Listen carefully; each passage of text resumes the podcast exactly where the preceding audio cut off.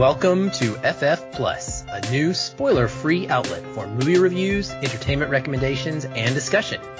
Here you will find a little bit of everything, from what's been entertaining us, to trailer reactions, industry hot topic conversation, and even film award predictions. We hope you'll enjoy this addition to the Feelin' Film lineup and join us each week. Now, on to the show. Hello, listeners, and welcome to this week's episode of FF Plus. I'm Aaron, one of your hosts, and with me to talk through some awesome new Disney news is my best friend and co-host Patrick. Ha! Ha! To yourself, sir. Well, we are coming in about a week after this expo started, and the expo we are referring to is D23, the incredible Disney fan club event, essentially. It's almost like a Disney's private version of Comic Con, if you Yeah. could think of it like that. Yeah, VIP. It's Disney VIP. You know, they have a lot of these. I was thinking back about the fact that earlier this year they have the Star Wars celebration. Yeah, And so then they have this one. I wonder if they have a unique one just for Marvel as well. And then they have or even Pixar. yeah, I mean it's crazy, man. Disney's everywhere. D23 hit us with all kinds of Disney news. Some of it was pretty amazing. Some of it was pretty expected. Um, we're just gonna go through some of it today for you. If you haven't heard it, keep listening, and we will be sure to let you know what's going down. We're a movie podcast, so I say we start with the movie announcements and the movie news. Patrick. Yes, sir. Sound Let's do it. Yeah. Well, the first thing I wanted to mention is that uh, it was announced Kit Harington is joining the cast of The Eternals.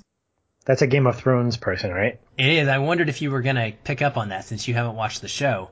Now, I'm vaguely familiar with Kit Harington. I know face, and I vaguely know of an acquaintance to Game of Thrones, but that's about it. No, you know nothing, Jon Snow. That's a Kit Harington reference, by the way. Oh, okay. Well, then He's, I, he's I do Jon know Snow. nothing. He's Jon Snow, and that's a famous line. So, yeah, Kit Harington's joining the cast of The Eternals, along with pretty much every other actor in Hollywood, it seems like. It's one of those movies that they frequently keep announcing new um, actors joining the cast, and we're just like, holy cow, holy cow, kind of like Dune there for a while. Also on this cast list are Richard Madden, also a Game of Thrones alumni. He played Jon's brother, Robb Stark. Angelina Jolie will be in this film. Uh, Gemma Chan will be in this film. Salma Hayek, Kumail Nanjiani, Barry Keoghan, who many people who aren't cinephiles probably don't really know. I'm a big fan of his work, and I'm excited to see him in something like this. He's done a lot of indie work, and he has a very unique look about him. Brian Tyree Henry, who I'm in love with right now and is super hot in Hollywood. He seems like he's popping up in pretty much every movie ever. Uh, and Dong Sok Mao, um, I'm probably pronouncing that wrong, but he is the lead actor in the wonderful zombie movie Train to Busan. So I am loving this cast. It's super diverse, and Kit Harington joining it is really intriguing. People are saying already that they're looking at the role he's supposedly going to be playing as one that could be a super breakout for him. I guess we shall see. I like what I'm seeing in this cast of Eternals, not only because it's just a lot of people. I think at some point you and I are going to get cast in the Eternals based on just the sheer number of people in this. But awesome. I think when you look at this movie, uh, I'm going to give away a little bit of a spoiler to some of the stuff we're going to be talking about uh, throughout this episode. Disney has really taken the reins in terms of creating an avenue for a lot of representation, a lot of female, a lot of people of color. And I think it's pretty fantastic. I know they've gotten a lot of criticism in the last several years, particularly in their superhero genres of not being very diverse. And this feels like a natural progression. It doesn't feel like they're trying to be diverse for diversity's sake. So I'm looking forward to the properties that are going to be coming out, not only for their potential originality, but also for the the diversity that we're going to get and seeing fresh faces, veteran actors on the same screen, really putting together a lot of great stories. Yeah, me too. It's going to be a different phase for sure. It's going to be wholly unique, and I'm really actually intrigued as well to see how it does with the public. Like, is Marvel clout that they've built up with all of these well-known properties and superheroes going to carry them through box office wise for these harder to market unknown properties? That's one of the things I'm really intrigued to find out about. Well, another bit of news is that Ryan Coogler is going to be returning for Black Panther 2 and that that will be dropping on May the 6th, 2022. So, sheesh, almost three years from now. It's a long wait. I'm definitely excited for that now, knowing that Coogler is coming back. Yeah, and I was a little annoyed at the announcement. Like, why are you telling us something that's going to happen, you know, two and a half, three years from now? But it's important to know that he wanted to get out the message, at least from the articles that I read, that they're taking their time with the story. They didn't want to rush an idea. And the fact that this is what will be now four years removed from the first iteration of Black Panther. I'd like to believe that phase four and beyond won't be nearly as tied together, which will allow creators like Coogler and others to tell interesting stories with established properties. And I feel like this is an indication that that might be the case, that either that or Kevin Feige is really doing a lot of great planning, saying, okay, Black Panther 2, it's going to do something amazing in 2022. But I'd like to think that that's not the case. That at this point, like you mentioned, the cloud of the Marvel brand at this point is allowing for more of that original, refreshing stories that, necess- that aren't necessarily based on comic book ideas or previous stories. That we have fresh takes on characters, and um, we're trusting the creators with that. Yeah, I mean that's what Phase One was like for Marvel. Honestly, I mean the, the movies were not all connected right away you know, we had to go back and watch them and look at them in hindsight and you can start to pick up on the clues and how they were really expertly tied together, but they aren't just outright happening at the same time and such and so forth. So I think that that'll be the way that this phase starts off since we're sort of restarting anew after the events of Endgame. A trailer dropped, or I guess it wasn't even a trailer. This was more like a teaser. It was a second tease for the Rise of Skywalker, and I was not gonna watch this. Okay? People started posting about it immediately and started freaking out, and it was impossible not to see the words Dark Rey everywhere I looked. And I was like, oh, okay, well now I have to, I have to watch it now. Like, Dark, what? Excuse me? Um, and so I decided what the heck, I would risk it. Luckily it doesn't show much. In fact, it is probably what you would consider mostly like a true teaser. It just gives you quick shots that make you go, what? And have without context. Um, they also released a really cool poster that was met with, I feel like, divisive response, but I thought it was amazing. I don't know if you got a chance to see it. It almost looks like uh, the Clone Wars. Yeah, I looked. I haven't seen the poster. I've seen memes and replications of Jar Jar of in the back. With Jar Jar in the Jar Jar in the back, and and a couple of others I think is pretty fantastic. Uh, I think there's a Spaceballs one that I thought was pretty great. Uh, I, I, watched the trailer as well. I, yeah, I, I, think this is probably a good thing because I don't want to know a lot about the final movie of this nine epic nine movie thing. But I, I'm a little, I don't know if I'm annoyed. I'm not as excited as I want to be. And I think that if if we're making insinuations about what's going to happen, then are we getting Return of the Jedi with the possibility of a Skywalker potentially going to the dark side, maybe, but then making the better choice? I don't know. I love J.J. Abrams. I think he is, you know, he's he's a B plus for me in terms of directing, and I my fear, Aaron, is that we're just going to get a lot more nostalgia, and I just, I don't know. I, I'll see it for sure. I'm excited about it, but I'm not geeking out at this point. So I'm in a similar place. I'm actually really excited for it. Anytime something like a trailer or a teaser like this one drops, and then I find myself quickly fading and not thinking about it at all. And I think it's for that very reason that you just said. I'm not sold that it's going to be something fresh and new. If, let's say, Rian Johnson was returning to do this final movie, I think I would be more hyped simply because I would trust in the potential for it to take me a place that I'm not expecting it to take me.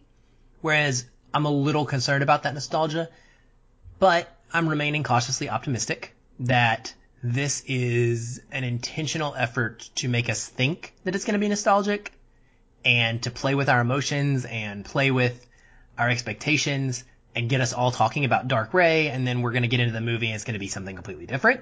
That's probably what's going to happen. At least that's my my hope. Um, I thought that the teaser was awesome. It was super fun to watch. I totally get why everybody freaked out about it, and that's what you want if you're the studio. Couple quick shots were great. You know, Rey with the what the heck is that like super double bladed lightsaber Swiss, Army. Swiss Army knife. Did you see the meme? Yes, I did. oh It's my hilarious. gosh, I died with it. Actually, looks like a Swiss Army knife. Um, there's the shot with her throwing her blue lightsaber across the forest, and as it's whipping through, just cutting down trees. I loved that shot. I love the quick shot of uh, them fighting with lightsabers. Also, like in the ocean on some old something that had crashed. I just that with waves crashing all over it. I thought that looked amazing. Reminded me a lot of like Blade Runner 2049 and kind of the end of that film. Um, and then the shot of them overlooking this big city that looks like a festival or party is going on. That has me really intrigued. I hope whatever it is is it's a hundred times better than the casino in Rise of the, the last movie. Um, but that being said, uh, I'm pretty hyped. I'm excited. I can't wait for it, and I think it's going to be a cool end to the trilogy and to the entire saga, I guess. But Yeah. we'll see. I think it'll be at least a really good period. Maybe not an exclamation point, but a period for sure. I've got built-in excitement just because it's Star Wars. Yeah, exactly. It comes with the brand comes with its own minimum, bare minimum there. We also got a quick look at Emma Stone in Cruella, which will be the live action, a live action remake of the remake that was already made. That was done with uh, of, of the 101 Dalmatians. That's already been created, but we're getting a second live action remake of it. And this one will feature, as I said, Emma Stone as Cruella de Vil. What'd you think about her look? She looks very goth. I think it's set like in the 70s or something. She looks punk rock. She does, yeah. She looks very much like she could take me out with, you know, an, a look. And uh, took me a second not to think that it was, oh gosh, what's her name? Bellatrix Lestrange. oh yeah, I know. She, yeah, I know who you're talking about. Johnny Depp remember. movies. Ah, why, why can I not think of her name? But She's that's in, who she's I. in Fight Club too. Uh, yeah. yeah, she is. She very much is. That's who I thought it was. Uh, Yeah, I mean, it, it would fit perfectly for her just because she's got that kind of quirky quirkiness to it. And I think that the character of Cruella, to think of Emma Stone in that role, I wouldn't have believed it until I see her in full get up like that. And I'm intrigued by it because I have no interest in the movie whatsoever. But now I have some interest because of Emma Stone as Cruella. Me too. Same, really. I mean, it's got a lot of cool doggos that are going to be cute, but I will watch anything that Emma Stone does, and I have the utmost trust that she will knock it out of the park, and it'll probably end up being something surprisingly good. So, uh, Helena Bonham Carter, by the way, There you go. is the actress that we both forgot existed there for a few minutes, or at least Fantastic forgot her name. yeah. yeah, fantastic actress that we forgot her name. Also in the live action remake slash CGI talking animal Lion King type department was the first Lady and the Tramp trailer. This is a movie that will be part of the Disney Plus launch suite. So it won't be in theaters, I don't believe. It's going to just go straight to video on demand with their service. What did you think about Lady and the Tramp? not a big fan of the original property, so this didn't excite me very much. I mean, remakes in general are just not doing it for me. and so, just like there's built in excitement for Star Wars, there's built in disappointment for remakes and live actions and reimaginings and whatever we're calling it. So, it will not be one that pops up on my radar when uh, Disney Plus drops, but, you know, like anything, it's bound to get a lot of people watching it. So there was a report that came out before D23, I believe, that said the dogs that were cast in this movie were all strays and adopted. And I thought that was kind of cool. They were all rescues. Excellent. So good on them for that. I watched it and it was, again, it's kind of weird watching real animals talking. It's just not normal. Yeah, yet. But it was kind of tender and sweet. It looks to me a lot like a straight to video movie, as did the Bill Hader Anna Kendrick Christmas movie Noel. The trailer for that one looks like a movie that you would see on the Hallmark Channel, just maybe a little brighter and a little crisper, but you can see why these films are probably being slated for Disney Plus and not given theatrical runs. And Yeah. I think that's probably part of the strategy, of course. and That's that's fine. I'm Sure, I mean, yeah, more content is is really the strategy. Let's just throw a bunch of stuff out there. We've got a playground. Let's let's use it. I also, if there's anything that Lady and the Tramp has going for it, it takes place at Christmas at some point, which is always a good thing. So would this be a Christmas movie? Because it takes place at Christmas at least in one scene. You're on Am- mute. In my opinion, I'm going to say yes. Okay. I do believe that Christmas movies are just movies that have Christmas at the center of them. So Okay. you heard it here first, folks. maybe there'll be a Christmas tree in the background of that famous spaghetti slurping scene Maybe. or something. Well, Pixar had a couple announcements, or I guess one announcement rather. New new films on the horizon for Pixar and Disney both, I should say. Uh, the Pixar movie is called Soul. Uh, this will be the second film after the upcoming, ah, is it Onward or Onwards? One of those two, which is the film that's going to have Chris Pratt and Tom Holland as brothers in this fantasy world. It looks very interesting. Uh, looks an original property. Don't know what's going on with that one. Not 100% sold on it, but I trust Pixar. This next one though, Soul, Patrick, is a little bit out there. And this is the kind of movie that we know Pixar for. The cast includes Jamie Foxx, Tina Fey, David Diggs of Blindspotting, Phylicia Rashad, and someone named Questlove, who I'm personally not familiar with. The movie will also feature music from Jon Batiste, Trent Reznor, and Atticus Ross. Let that sink in for a second. The musicians behind Nine Inch Nails and the scores for numerous David Fincher films are going to be scoring a movie for Disney Pixar. I I don't know what that means, but it has my attention. We're gonna, gonna get our first R-rated Pixar movie is what Maybe. we're getting. Maybe so. getting. Well, the premise of the movie is this. Soul imagines that every person on Earth comes pre-installed with a soul formed and perfected in a cosmic realm. Jamie Foxx will play a middle school music teacher on Earth who dreams of playing at legendary New York jazz club The Blue Note. After the wrong step into an open sewer grate, Joe slips back into his soul form back in the other realm with some existential work to do before he might land his big gig. This sounds like some weird merger between Inside Out and Coco to me. Um, I, I have no idea what to believe is going to be happening in this film, Patrick. I think it's a Twilight Zone episode in disguise. Honestly, I think I think we're gonna have uh, Jordan Peele at some point coming out and making some kind of weird monologue. This is it's a Twilight Zone episode in disguise. I think that's what it is. That would be really funny. You know, the thing is, is it sounds original enough to get me excited because of the fact that it's one of the first couple of Pixar movies that isn't a sequel of some kind. And, and I appreciate that. I think that while telling stories from established IPs is good, telling stories from original IPs is even better because you're testing out an audience to see if you can get maybe a built-in love for that kind of group. I think movies like Up and WALL-E, you know, these are these are very endearing and they didn't need sequels. They didn't need follow-ups because they had that Pixar punch. I feel like Soul is going to give us that. Again, we also have the Good Dinosaur that came from their repertoire, so it could be the Good Dinosaur or it could be Up. And that's the thing with Pixar is you're willing to give it a shot but it's usually a home run or a swing and a miss with them.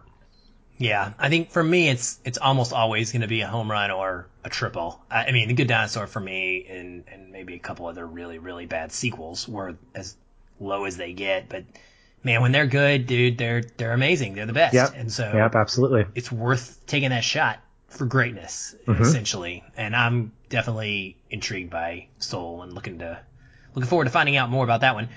Well, the new Disney animated property is an original film. Yay! Last original Disney film we got was Zootopia, I would say, and that's I think so, yeah. original only in the sense that it's an original movie that basically played off of the nostalgia of everything Disney. So it's sort of original. Pseudo-original. original story, but it's all about calling back to their own stuff. Yeah. This is different. This is called Raya or Raya and the Last Dragon. Cassie Steele will voice Raya, while Awkwafina will voice the dragon Sisu. So it sounds like a Mulan sort of situation going on here with uh, what the heck is the dragon's name? Mushi? Um, that somebody's gonna yell at me because I called him Mushi. What's his name? I don't, I don't remember. Oh my gosh, we are failing all over the place. You Google his name while I keep talking. Uh, the movie, which is going to be heavily influenced by several Southeastern Asian cultures, is set on an alternate Earth that is filled with dragon clans. Dude, that sounds awesome, and I'm totally here for it. I don't think Disney has ever done anything regarding Southeastern Asian cultures in this Cambodia, Vietnam uh, part of the world. So using that setting and giving me a movie about dragon clans has me really, really hyped. Yeah, and again, it's that originality that gets me excited because Disney's taken their cues from Pixar. They're like, you know what? We don't need to necessarily go back to the well on this. I love the diversity. I love the exploration of a non-American culture and being able to celebrate, explore, find out more, and get that kind of peek into the Southeastern Asian cultural influence. It's going to be really a big part of this movie. And uh, yeah, it, I'm pretty excited about it. Also, Awkwafina is like all over the place when it comes to Disney stuff. Not She's- just Disney, she's killing it. She's everywhere. And she is making a name for herself as a serious actress, as Yeah. Emma Stone would say in La La Land. Um, you know, I, I think it's really cool. Like we, like you said, with the diversity, we are starting to actually have Disney pre- princesses that represent women, no matter what they look like, no matter what culture they come from, all over the world. And with Disney being not an American brand any longer, and really having not been an American brand for a long time, but having gone worldwide in its appeal, this is awesome. And it has me way more excited than just another, you know, random fantasy story with a white princess. Absolutely. Yeah. And Mushu is the name of the I was, did I say Mushi? I was, Mushi. clo- I was close. Mushi. That's that's what your mouth has in it when you eat potatoes or mushi. It's a little mushy. Not for us, those those of us that are keto, because we don't eat potatoes. or in your case, I guess it'd be cauliflower. Mushi No. golf. Mushy cauliflower. but it's Mushu, not Mushi. No, it's mushu. Yeah, mushu. Okay. Well, let's uh, talk about some TV announcements, shall we? I want to hit with the biggest one, and that is the trailer for the much awaited Star Wars series coming on Disney Plus called The Mandalorian, released. Patrick, what were your thoughts about this trailer? Well, this feels really good. This is a series that I think has a lot of fun energy and attitude. I think that long form storytelling is what this was made for, or vice versa. This was made for long. Yeah, it was. It's made to be a TV show. I don't want a movie about this. I love the fact that I'm getting a piece of Star Wars history that hasn't been written about, that hasn't been told, and allowing some familiarity before and after when this takes place to help set the stage. But loved Boba Fett, liked Jango Fett, and The Mandalorian is a fantastic, just I guess third generation, if you want to call it that, uh, adventure series that I can't wait to get get my hands on. Yeah, and it's not Boba Fett. It's not Jango, right? It's, No, it's, it's- like yeah. just a, someone from their race. Um, Yeah. And yeah, I'm really, really excited about this. This trailer literally blew me away, Patrick. I had my jaw on the ground when freaking Werner Herzog shows up. I'm just like, what is going on at this point in this show? Like, how did you do that? Why is he there? Um, I watched it back to back several times in a row, and I've watched it a few times since. And if there's anything on Disney Plus that I'm over the moon hyped for it is this. This is a day one watching episode one type of thing for me. I will be there. I will be f- tracking this one no matter what else I do with regards to Disney Plus's plethora of content. This is the one thing that So let has me- me the most interested. let me let me ask you about that because you're not normally a TV guy. You and I have these conversations.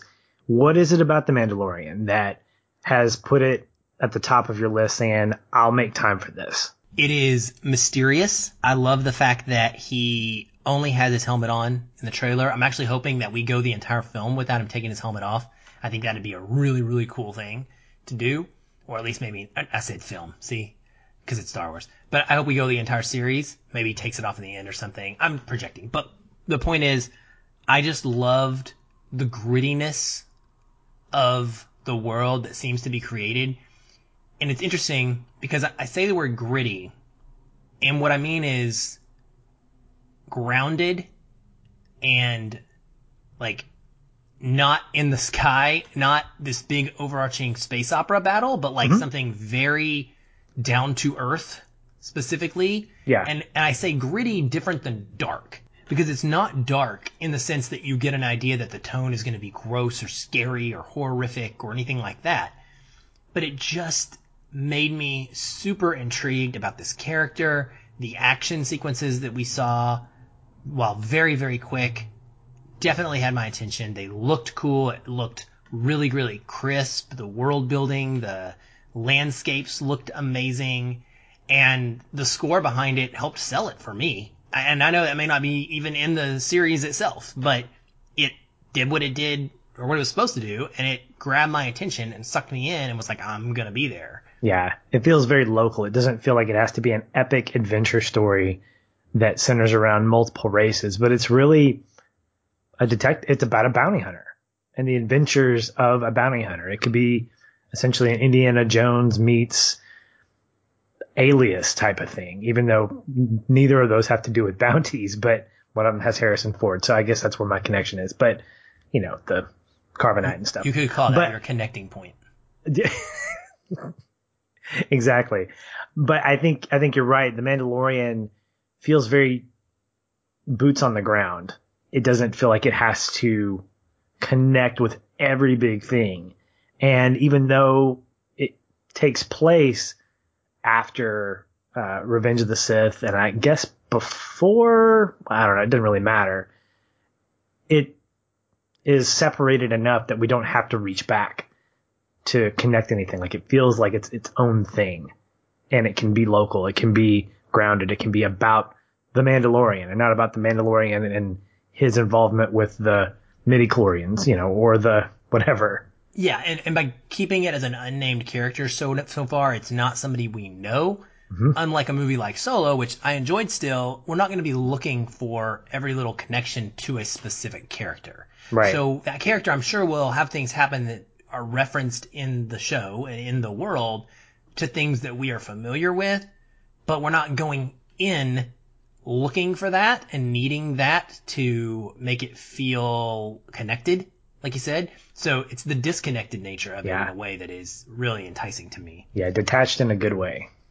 So another announcement about Star Wars that came out was that Ewan McGregor is going to reprise his role as Obi-Wan Kenobi in a limited series for Disney Plus.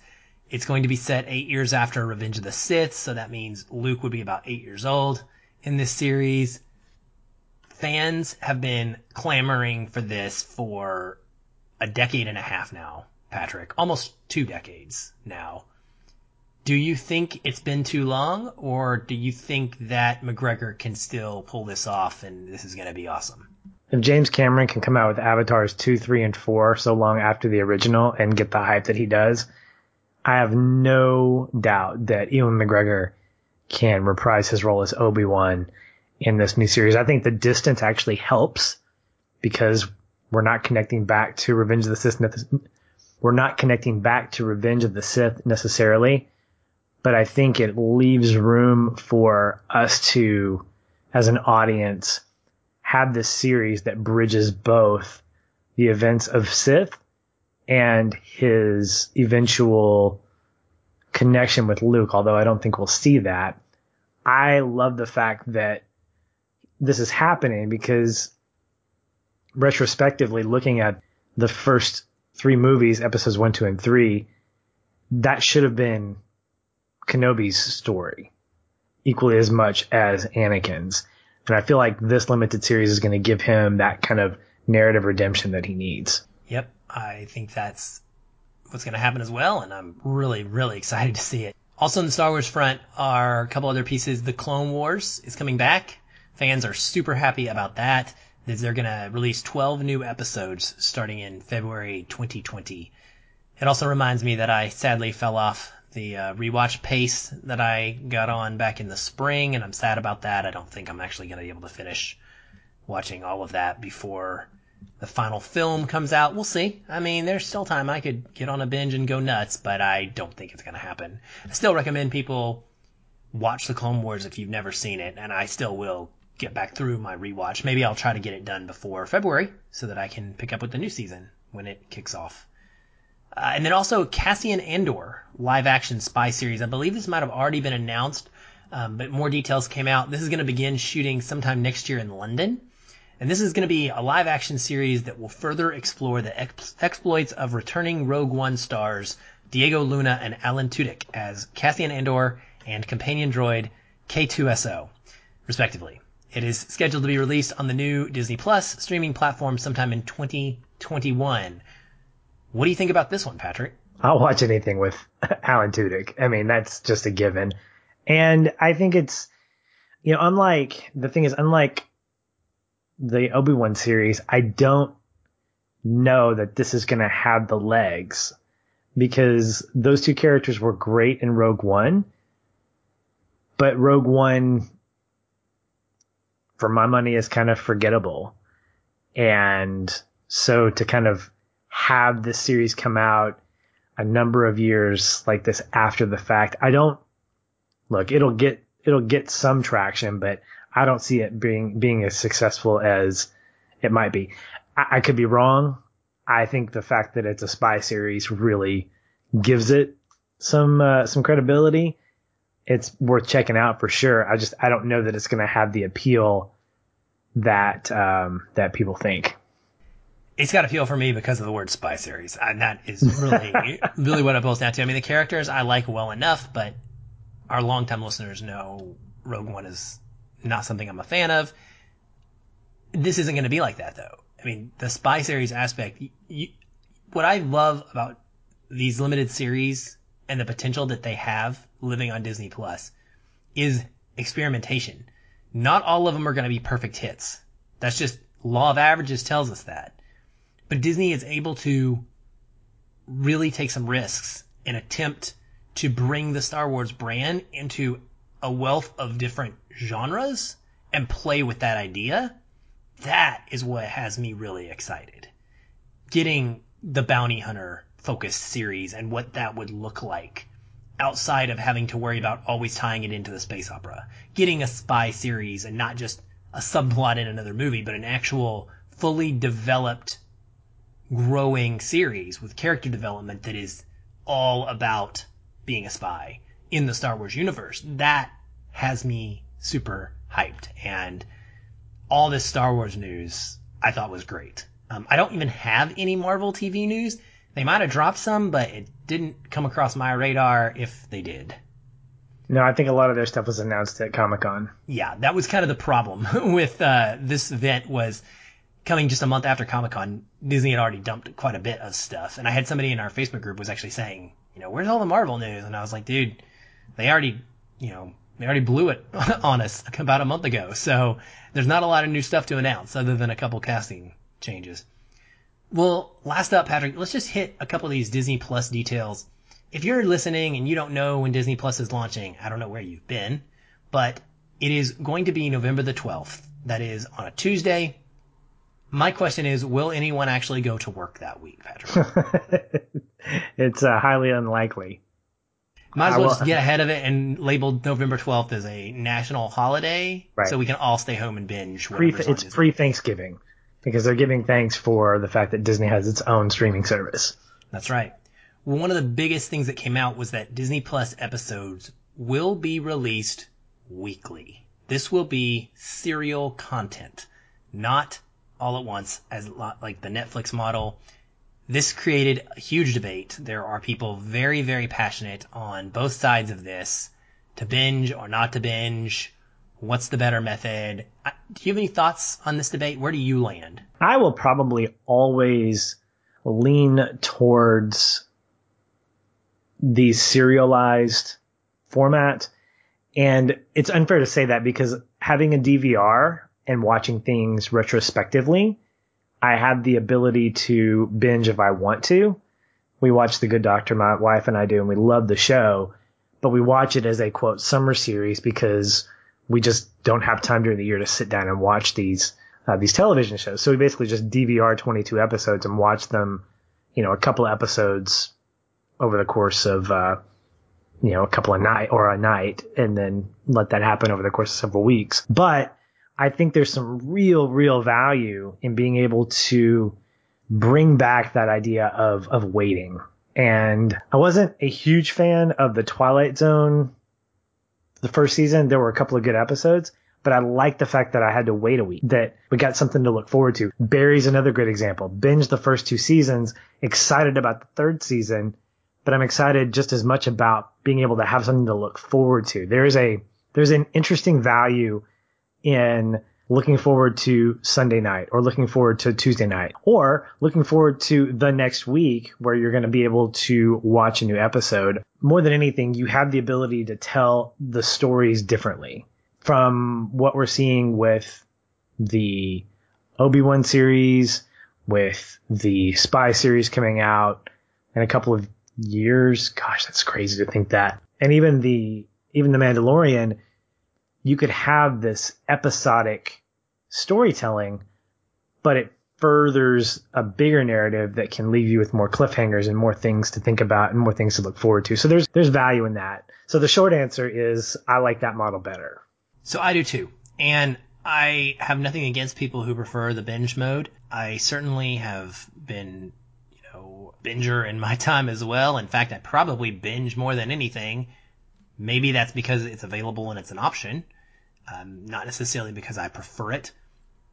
In my life right now, with the busyness that I have and the amount of entertainment that I try to take in on any given week, I love being able to section it off to little bits at a time and I too really enjoy being able to look forward to something. There's something to be said. You and I have talked about this offline when you were going through your watch of Barry. I don't know where you are in the in just the season one.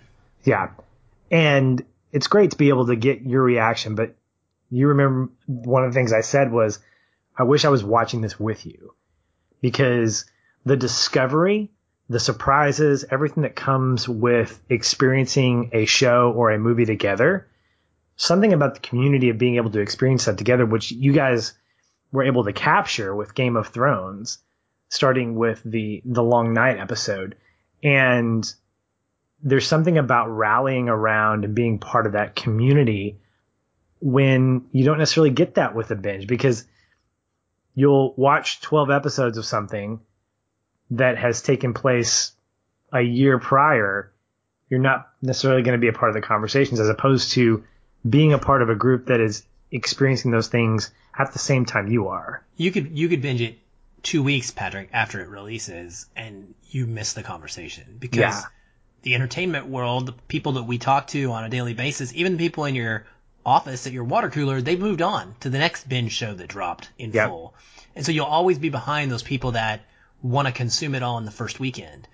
And I also love the thing that you mentioned about how the stories are told.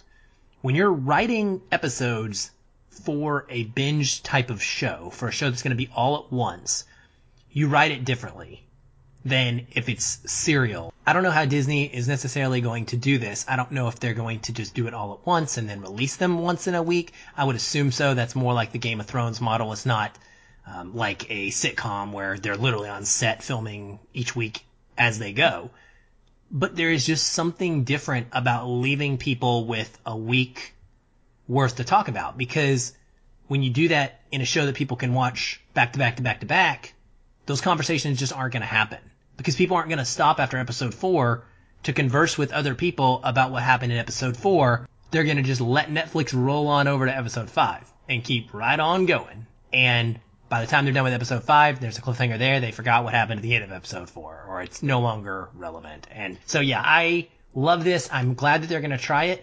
I don't necessarily think it needs to be an all or none type of issue. I think Disney would be fine putting out, like, say, all of the what if episodes at one time if they wanted. And then other shows like The Mandalorian, I would love to see be serialized. Yeah, I think when you, when you have the option to do both, it's a fantastic opportunity because, as you said, you write and you market for the type of show that you're producing. Something like the Twilight Zone could be done in a binge type thing because you have episodic stories that aren't necessarily connected to each other, but it would work just as well as a weekly show because of that same fact. So it's got a lot of potential and, um, I, I love the community aspect around it. I remember thinking about I was watching a, a, video on the the ending of Lost. I got kind of caught up in a YouTube black hole, and I remember thinking and reminiscing about the fact that once I got caught up with Lost, it was a weekly thing to go over to friends' houses and watch Lost and just experience that in real time of like, oh my gosh, did that just happen? Or, oh, did you see that? And I think it's lost when it comes to, no pun intended. Wow. I, I, sorry. I think that that gets taken away when you have series that either aren't meant to be binged, but because they're collected on Netflix or Disney Plus or another streaming platform, people watch in chunks.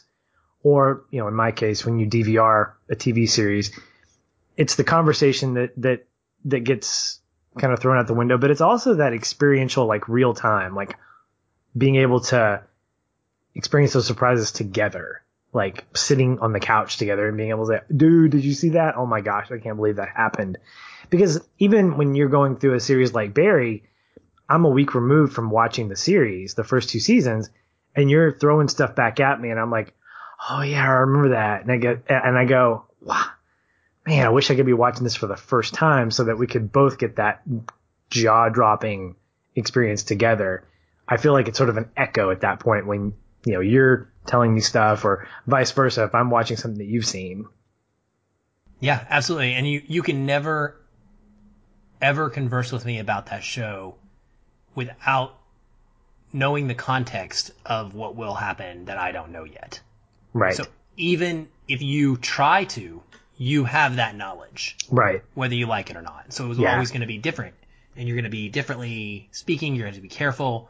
It's going to change the way we interact. So Absolutely. it sounds like we're both big, big fans of this serial decision. And I'm excited to see what this does for Netflix. Not only Disney Plus, like challenging Netflix's subscription model, um, and the way that they do things, but just the sheer number of people that have signed up for it. Because Patrick and listeners, there is a deal going on right now that is absolutely bonkers and ridiculous. And Disney, one article said in their headline, Disney Plus goes for the jugular. And I think that is the perfect way to express what they did. Currently, it's been going on for about a week now, and it will last until September the 2nd. So you still have a few days if you're listening to this right after it dropped. Disney is offering a three year deal if you sign up for D23, which is their fan club, the membership club that is part of what this expo that they had exists for. You can actually sign up for the free version of the D23 membership and still get this deal. You have to make a three year commitment, but what happens is you get Disney Plus for around $140 for three years. And that comes out to just under $4 a month for those three years. So essentially you're going to get Disney Plus for like $3.90 a month for three year period this is incredible. I know quite a few people who have jumped on this. And if you know that you want this service and you're going to be subscribing to it and you have the income available to be able to make this purchase, it's really a no brainer. You're literally getting a year for free. You're buying two and getting one free. I was shocked when I looked up what Disney Plus is going to give you. It's going to give you, I believe it was up to like four concurrent streams at any time and like seven unique accounts within your Disney Plus account that you could have seven profiles for individuals to use. Um, they're going to have 4K as part of it for free. Dude, the service is amazing. If you have any interest at all in Disney content, which hello, clearly box office numbers show that everybody does. It's a, I don't know what to say. I, I don't know. I mean, it's awesome. Yeah, it's it really is a no-brainer and it's something that if you're even remotely interested in Disney or Disney related content, you'll want to jump on this because at that price point, even though it's for a finite period, it's three years, which, you know, three years can go by pretty quickly. It allows for the ability to not have to make a choice because I know that there are a lot of people who are dropping Netflix in favor of Disney Plus. In fact, the, um, the deal that I like is the whole Disney Plus, Hulu, ESPN Plus package that's like $12 a month. To me, that would be an even trade off for my Netflix account because I get the same price point and I get triple the benefits. I get all the Disney Plus stuff plus my ESPN Plus. Pl- so much plus. It's a plus package. Plus Hulu Plus. Yeah. Plus, plus, plus, plus, plus. And, and actually, I should note that those are not part of this deal. Right. So there's no, currently, there's no like, you know, plus up program where you can add those to your package. It's just Disney Plus itself. It's not the grouping of those three services that you're getting with this deal. Yeah. So it's exciting. And if you, if you need Disney Plus, then jump on that. But if you also need FF Plus, we Wow. know that we are here for you. Lots of pluses. And, and that does it for this episode of FF Plus. We're glad that you were able to join us and enjoy the conversation. In the next couple of days, be looking in your podcast feed as we will be bringing you our next full episode on Varsity Blues kicking off football season. It is in full swing as of this episode. So if you are a football fan, college football specifically, know that we're going to be celebrating with Varsity Blues. JB Huffman's going to be joining us for that episode. And then we will be bringing you a late edition of our August donor pick, The Wizard of Oz. It is the 80th anniversary. We'll be just missing it, but we'll still celebrate because, you know, why not? Hopefully, we don't have any UCLA Bruin fans that are listening to this. not the best start. Not, not quite. Not quite. Aaron, thank you for another great conversation, and we will talk soon. Hey everyone, thanks again for listening. If you enjoyed the show, we'd love to hear from you. You can leave us a review on iTunes or wherever you're listening. These help increase visibility for the show and grow our community of listeners like you. We also invite you to connect with us further by joining our ever-growing Facebook discussion group. A link to that is in the show notes, or you can just search on Facebook and find us that way. If you'd like to continue the conversation with me, you can follow the show on Twitter at FeelinFilm or connect with me in the Facebook group. I'm very active in both places and I'd love to chat. And if you want to connect with me, you can find me at Shoeless Patch on both Facebook and Twitter. But be sure to tag me in any comments so that I'll be notified and not miss you. Once again, thank you for listening. We'll be back soon. Until then, stay. And keep feeling film.